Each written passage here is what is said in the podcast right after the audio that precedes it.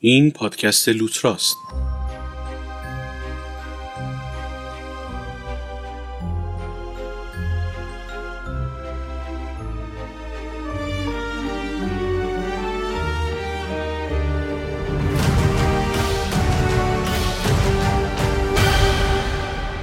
سلام. من سید مهدی حسینی هستم و برای شما قصه های واقعی تبرستان و مازندران رو به نقل از منابع معتبر و دست اول غیر فارسی تعریف می کنم. به شنونده های مسیحی، ارمنی و آشوری ایرانی تبار آغاز سال نو میلادی رو شادباش میگم و امیدوارم جهان در قرن پیشرو صلحآمیزتر و مهربانتر ادامه پیدا کنه. این نهمین اپیزود پادکست لوترا و چهارمین قسمت از سریال رابینوه و در دیماه 99 منتشر میشه. این سریال برگرفته از گزارش سفر یاسنت لوئیز و رابینو دی برگومله خاورشناس ایتالیایی تباره که کنسولیار انگلستان در رشت و بالاترین مقام رسمی در شمال کشور بود. در مدت اقامتش در ایران دو بار به مازندران سفر می‌کنه و تمام مشاهداتش رو با دقت تمام ثبت و ضبط می‌کنه. کتاب مازندران و استراباد که منبع اصلی این سریاله در 1928 در لندن منتشر میشه. رابینو مرد دانا و تیزهوشی بود و در ثبت مشاهدات دقت بالایی به کار می برد. درباره این موضوع گزارش مفصلی داریم که در اپیزود پایانی همین سریال براتون نقل می کنم. سپاس ویژه‌ای هم برای شما شنونده های محترم لوترا دارم که با حمایت خوبتون مخاطبینمون رو به عدد 2300 نفر شنونده رسوندید. و این طبق گزارش پشتیبانی فنی با توجه به بازه زمانی که ما کارمون رو شروع کردیم برای یک پادکست آمار فوق‌العاده‌ایه. واقعا ممنونم از شما که لوترا رو میشنوید. خب بریم بشنویم قسمت چهارم سریال رابینو رو. گوش دادن این اپیزود مثل قسمت های قبل برای همه سنین آزاده.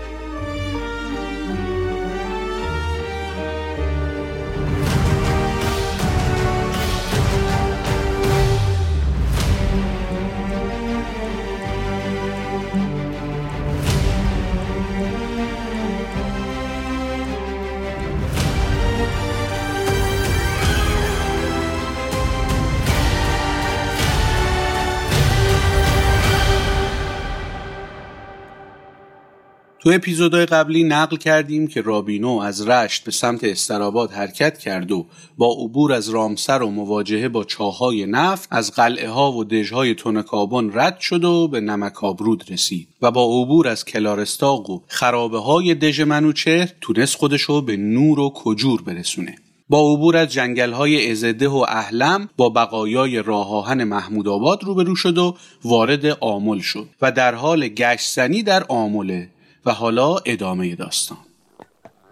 عصر 26 نوامبر لوئیز و رابینو به تماشای برج هایی که بام های مخروطی دارن و جیمز هانوی هموطنش در کتاب شرح تاریخی تجارت بریتانیا در ناحیه دریای خزر اونها رو به گورها نسبت داده میره.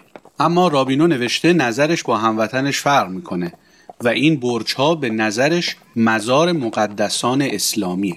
اینجایی که رابینو دربارش نوشته به احتمال زیاد آرامگاه های هشتله که مجموعاً پنج برج آرامگاهیه که بلندترینش مربوط به قاسم ابن علی موساست و چند گنبد کوچکتر هم هست که سابقش نامعلومه. اما تو پرونده ثبتی این محوته به خاطر شکل معماریش حدس می‌زنن مربوط به قرن هشتم و نهم باشه. رابینو درباره امامزاده ابراهیم نوشته که بسیار مورد احترام مردمه و هنگام تابستان در روزهای پنجشنبه و جمعه در اونجا بازار دایر میشه. امامزاده در داخل محوطه قبرستان قرار گرفته که با دیوار محصور و دارای برجهای مربع شکل و گنبدی هشت زلیه ساختمان وسیعی هم به این بنا ملحق شده که برای نماز جماعت مردم ساخته شده. روی صندوق چوبی به خط رقایی منقوش نوشته ای حک شده که حاکی از اینه که در اونجا امامزاده ابراهیم و برادرش یحیی و مادرش مدفون شدن. خط رقایی یکی از خطوط ششگانه خوشنویسی اسلامیه که از ترکیب دو خط نسخ و سلس ایجاد شده و شباهت زیادی به خط توقیع داره. سلسلت و نسب یا به قول معروف شجر نامه این امامزاده ابراهیم هم نشون میده کسی که اونجا مدفونه ابراهیم پسر امام موسای کازمه تاریخ ساخت اون صندوق چوبی هم 925 قمریه. رابینا نوشته در بیرون حصار برج سنگی قرار داره که گفته شده اجساد 72 تن از اصحاب آقا یعنی یاران همین امامزاده ابراهیم در زیر اون سنگ مدفون شدن. نزدیک مدخل اصلی قبرستان برج مربعی هست به نام شخصی موسوم به حاجی نامدار خراسانی که با دو نفر از دوستان خودش برای تعمیر کردن امامزاده ابراهیم به آمل اومده بود. در گذشته و حال برای ترمیم و مرمت بناهای قدیمی از خبرترین و ماهرترین استادان هر رشته و کاری دعوت می‌کردند تا برای بازسازی در محل اون بنا اقامت داشته باشند. این نگاه تخصص محور در همه زمینه ها نتایج درخشانی به جا میذاشت. به خصوص در بازسازی آثار تاریخی که متاسفانه در این چند سال شاهد نمونه های زیادی هستیم که به خاطر اینکه انتخاب ها مهارت محور نیست بعضا فاجعه مهندسی معماری درست میشه و بنا از سندیت و حیثیت تاریخی میفته و اینطور مرمت ها چیزی جز مذمت اهل فن و صاحب اثر در پی نداره. رابینو در ادامه به دیدن مقبره ناصرالحق میره. نوشته گنبد کبود برجی دارای گنبدی مخروبه که سابقا با کاشی های آبی مفروش بوده و این نام نیز به همین جهت یعنی به جهت بکارگیری کاشی آبی فام این گنبد رو به گنبد کبود نامدار کرده. این کلمه ترکیبی گنبد کبود هم در زبان فارسی کنایه از آسمانه. در باور ایرانیان آسمان و زمین از هم جدا نبودند و به همین خاطر این دو عنصر یک مجموعه رو شکل می‌داد که در هم تأثیر می‌ذارند. یعنی رخدادهای زمین به همون اندازه در آسمان مؤثر هست که رخدادهای آسمان در ارتباط با زمین. این مفهوم و باور در بناها و معماری ایرانی هم به شکل کاربرد کاشی های فیروزه‌ای یا آبی فام در سقف خودش رو نشون می‌داد. این پیشینه اساتیری در آغاز همه قصه های ایرانی نهفته است. اونجایی که قصه گو قصهش رو با این جمله شروع می‌کنه. یکی بود یکی نبود زیر گنبد کبود هیچ کس نبود. در واقع قصه ها و معماری پیرامون ما که ما ساده ازش عبور می‌کنیم واجد ویژگی هایی که گاهی حیرت انگیزه. رابینو گنبد ناصرالحق رو می‌بینه و می‌نویسه که سید علی مرشی حاکم مازندران اونو بنا کرده و مدفن حسن ابن علی ناصرالکبیر اونجاست. ابن اسفندیار هم در تاریخ تبرستانش نوشته که مقبره و مدرسه و کتابخونه ای که اون یعنی سید علی مرشی ایجاد کرده و موقوفاتی که اهدا کرده بود تا قرن هفتم هجری در آمل برقرار بود و قبر ناصر الحق محترم شمرده می‌شد و زائرینی داشت که از همه جا به زیارتش می‌رفتن رابینو در این فاصله چند تا مقبره گنبدی دیگه هم می‌بینه که مربوط به مزار قاضی هشام و سید شمس و ابوالمحاسن رویانیه. درباره این بناها کمی توضیح میده و از اونجا به دیدن یک درخت میره. یک درخت افرا که در نزدیکیش بقعه کوچیکی موسوم به پنج تن واقع شده. نوشته این بناها رو اشخاصی که در جستجوی گنج بودند متاسفانه مورد بیحرمتی قرار دادن. بعد از اون به سمت مسجد امام حسن میره که گفته شده در زمان هارون و رشید ساخته شده ولی چون امام حسن علیه السلام در اونجا نماز گذارده به نام مسجد امام حسن معروفه. رابینو در نزدیکی سبز میدان آمل از برج دیگه ای دیدن می‌کنه که به نام قدمگاه خزر در قبرستانی معروف به مسلا واقع شده و حد زده میشه محل قدیمی مسلای آمل که دایی صغیر در اونجا قصری داشت و نامش بارها در تاریخ مازندران اومده همین مکان باشه. سابقا در مرکز شهر برج بلند مقبره فریدون واقع بود. در 1860 میلادی مقادیر زیادی آجر از پایه اون در آوردن و بردن و حین کندن چندین قبر نمایان شد و کشف شد که این همان گنبد قدیمیه که در مرکز آمل در میان درختان محصور بود و مکفن ایرج پسر فریدونه. آمل از زلزله و تقیانهای رودخانه حراز صدمات بسیاری دیده و هر وقت که مردم آجر لازم داشتن هر نقطه رو که به عمق چند پا میکندن هرچه آجر می‌خواستن به دست می آوردن. اندازه آجرها متفاوت بود. بعضی از اونا 16 اینچ در 16 اینچ با زخامت 3 اینچ بوده. یعنی میشه آجر تقریبا 40 در 40 سانتی با زخامت 7 سان که به آجرهای گبری مشهورند. این نوع آجری که رابینو دربارش نوشته در واقع آجر فشاری دستیه. قدیمی ترین نوع آجر که در سفتکاری و پی ساختمون ازش استفاده می‌کردن. خشزنی این آجر چون با فشار دست انجام می‌شد و گوشه های غالب به وسیله فشار دست کارگر پر می‌شد به اون آجر فشاری دستی می‌گفتن. تو اصطلاح بنایی به گری چینی مشهوره به معنی چیدن با آجر گری. حالا با دونستن این که آجرهای گبری هم وجود داشته میشه به راحتی فهمید که آجر گری همون آجر گبریه که در تطور زبانی دچار تغییر شده. پخت و مصرف آجر از دوران باستان رواج داشته و در دوران ساسانیان کاربردش بیشتر شد. در گذشته چند ساعت پس از خش زدن با دست وقتی گل می‌تونست شکل هندسی خودش رو حفظ بکنه تک تک اونها رو به صورت ایستاده به پهلوی هم میچیدند تا سطوح بیشتری از خشت در معرض هوا و نور خورشید قرار بگیره و کاملا خشک بشه. در بناهای قدیمی چون دیوار باربر بخش مهمی از طراحی سازه بود مصرف این آجر بسیار زیاد بود ولی امروز مصرفش کمتر شده. گرچه ابعادش نسبت به گذشته کوچیکتر شده ولی هنوز هم کاربرد داره.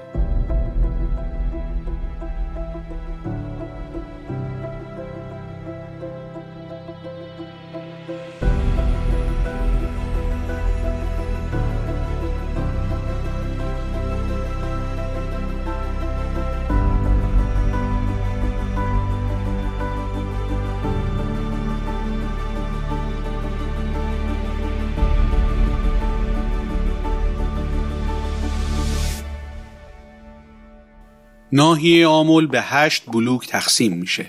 بلده، اهلمرستاق، چلاو، دابو، دشت سر، گرم رودپی، هراز پی و لیتکوه. راه رفت آمد از آمل به تهران و بالعکس از دو مسیر ممکن بود. راه معمولی بین آمل و تهران که شاهراه تجاری بین پایتخت و مشهد سر می‌شد یعنی بابل سر مسیرش از آمل به پرسب و رودخونه پنجاب و بعدش کهرود و بایجان و رینه و اسک و گردنه امامزاده هاشم و می‌رسید به جاجرود تا برسه به تهران. جمعا 110 مایل می‌شد که یعنی حدود 180 کیلومتر راه بایستی طی بشه تا یک نفر با اسب و استر خودش رو از آمل به تهران برسونه. این راه در 1878 میلادی یعنی حدود 142 سال پیش بدل به راه جدیدی شد که آثاری از راه قدیمی در بعضی قسمت ها هنوز باقیه. راه قدیمی پرتگاه های سنگی 200 متری داشت و از کنار نقش برجسته ناصرالدین شاه قاجار میگذشت که به شکل شاه مشهوره. یه راه باستانی هم در تنگه بند بریده نزدیکی روستای وانا در منطقه امیری بخش لاریجان هست که باقی مانده راه قدیم ری به آمله و شاهکار راهسازی ساسانیانه. این راه ساسانی هراز که کهنترین جاده جهان هم به شمار میره دو دیواره مرتفع به صورت دو نیم ستون سنگچین با ارتفاع زیاد نسبت به بستر رودخونه هراز داره که بعدها به دستور ناصرالدین شاه مرمت میشه. البته ناصرالدین شاه در سفرنامهش این جاده رو از بقایای دوره اشکانیان دونسته ولی بیشتر محققین معاصر اونو مربوط به دوران ساسانیان می‌دونن. از وضع فعلی راه دوره ساسانی من اطلاعی ندارم. اگر شما از وضع فعلیش خبری دارید لطفا برای ما بنویسید تا ما در اپیزود بعدی به نام خودتون اون اطلاعات رو برای شنونده ها نقل کنیم. راهی که رابینو نوشته از کنار شکل شاه عبور می‌کنه و امروز از مسیر حراز در دیدرس نیست. دسترسی به اون راه قدیمی از پشت تونل وانا ممکنه. یعنی با ده 15 دقیقه پیاده روی از جبهه جنوبی تونل وانا به سمت شمال با گذر از رودخونه میشه به این حجاری زیبا رسید. این اثر که بر دیواره کوه کندکاری شده به دستور ناصرالدین شاه قاجار و مشابه نقش برجسته فتلی شاه در تنگه واشی ایجاد شده. در 1257 خورشیدی یعنی وقتی حسن علی خان وزیر معمور به بازسازی راه حراس شد به همراه مهندس اتریشی کاستیگیر جاده قدیمی رو به اندازه دو عرابه پهن کردن و برای یادبود بازسازی راه قدیم مازندران این نقش برجسته در بستری مستطیلی شکل حجاری شد.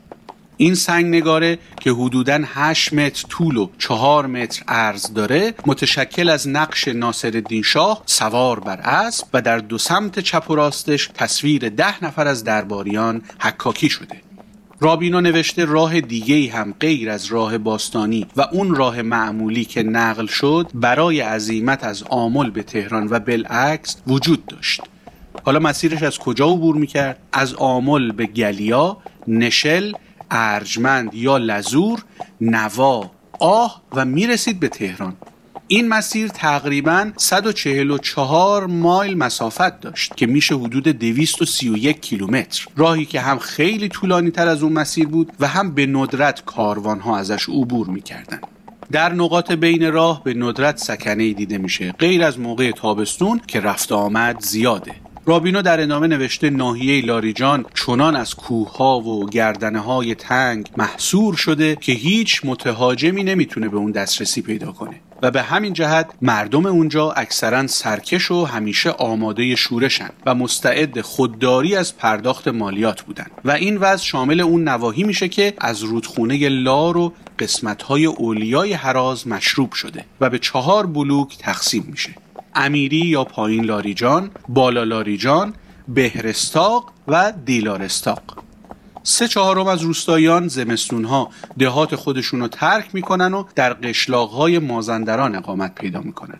گفته شده حدود چهار تا پنج هزار خانوار در این ناحیه زندگی می‌کنن و محصول زراعیشون هم گندم و جو هست. لاریجان قدیمی ترین ناحیه تبرستانه نقله که در روستای ورکه فریدون زاده شده و زحاک رو در این محل زندانی کردند.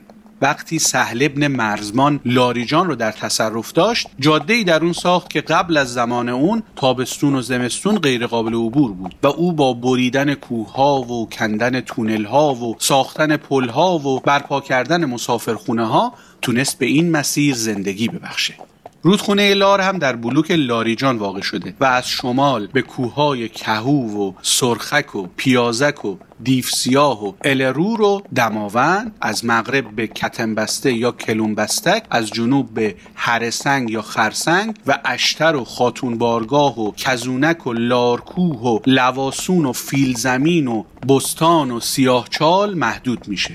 در لار درخت یا بوته وجود نداره.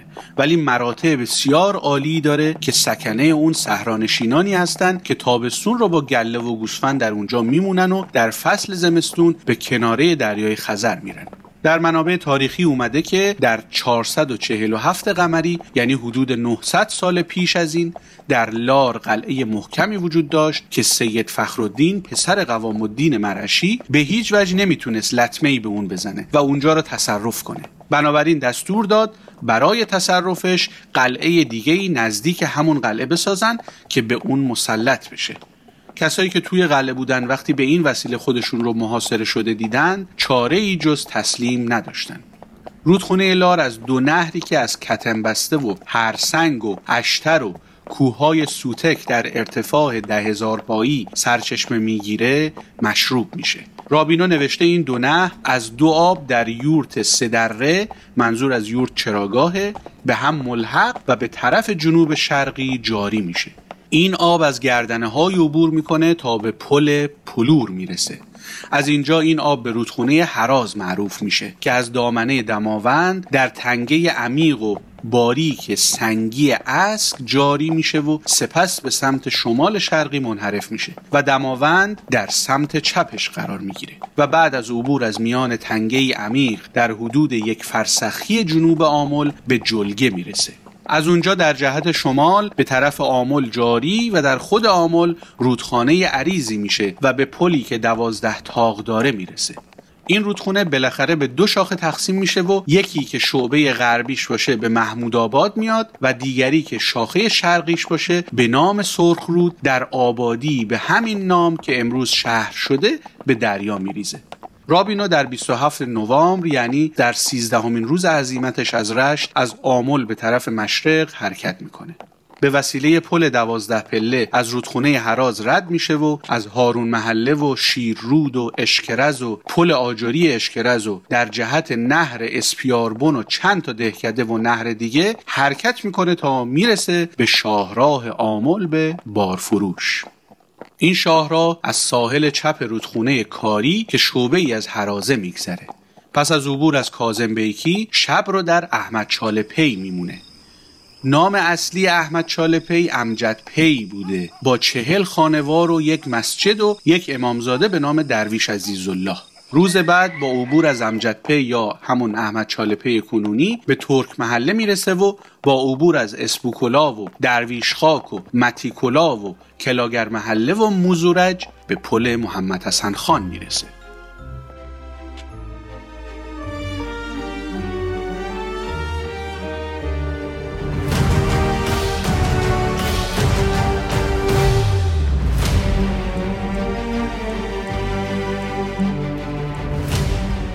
این که شنیدید اپیزود چهارم سریال رابینو از پادکست لوترا بود پادکست لوترا رو من مهدی حسینی به کمک دوستانم امید دبیری، شیوا شایانفر، نازنین صورتگر و سید صادق حسینی درست کردیم. ضمنا از مهدی خلیلی سپاسگزارم که در پژوهش این اپیزود یاریمون کردن. منبع اصلی ما کتاب مازندران و استراباده و در کنارش از کتابهای از آستارا تا استراباد منوچهر ستوده تاریخ تبرستان ابن اسفندیار دایرت المعارف بزرگ اسلامی به کوشش کازم موسوی بجنوردی دانشنامه تبرستان و مازندران به سرپرستی جهانگیر نصری اشرفی و چند منبع دیگه استفاده کردیم. برای شنیدن لوترا کافی کلمه لوترا رو چه به فارسی چه به انگلیسی در هر app پادکستی که دارید جستجو کنید. اگر شنونده ما هستید لطفا subscribe کنید تا هر بار پس از انتشار بیدرنگ از انتشارش با خبر بشید. وبسایت ما هم که هست. همیشه همون روز با فاصله کمی قسمت جدید اونجا هم منتشر میشه. نشانی وبسایت ما هم www.mahdihoseini با دو تا slash لوتراست. لوترا هم دوتا O داره. می‌تونید نام پادکست لوترا رو هم در گوگل جستجو کنید و از اون راه هم به وبسایت یا صفحه لوترا در اپ های پادکست وصل بشید. اپیزودهای قبلی رو یعنی سریال الکس رو و اپیزودهای قبلی سریال رابینو رو. اگه نشنیدید یا مایلی دوباره بشنوید از همین راههایی که معرفی کردم می‌تونید گوش کنید. اگر از پادکست لوترا خوشتون اومد لطفا اون رو برای دوستانتون بفرستید. هر چیزی درباره این اپیزودها به ذهنتون می‌رسه برای ما بنویسید. ما پیام های شما رو می‌خونیم و اگه سودمند باشه حتما به کار میبندیم. ادامه سریال رابینو دو هفته بعد روز دوشنبه منتشر میشه.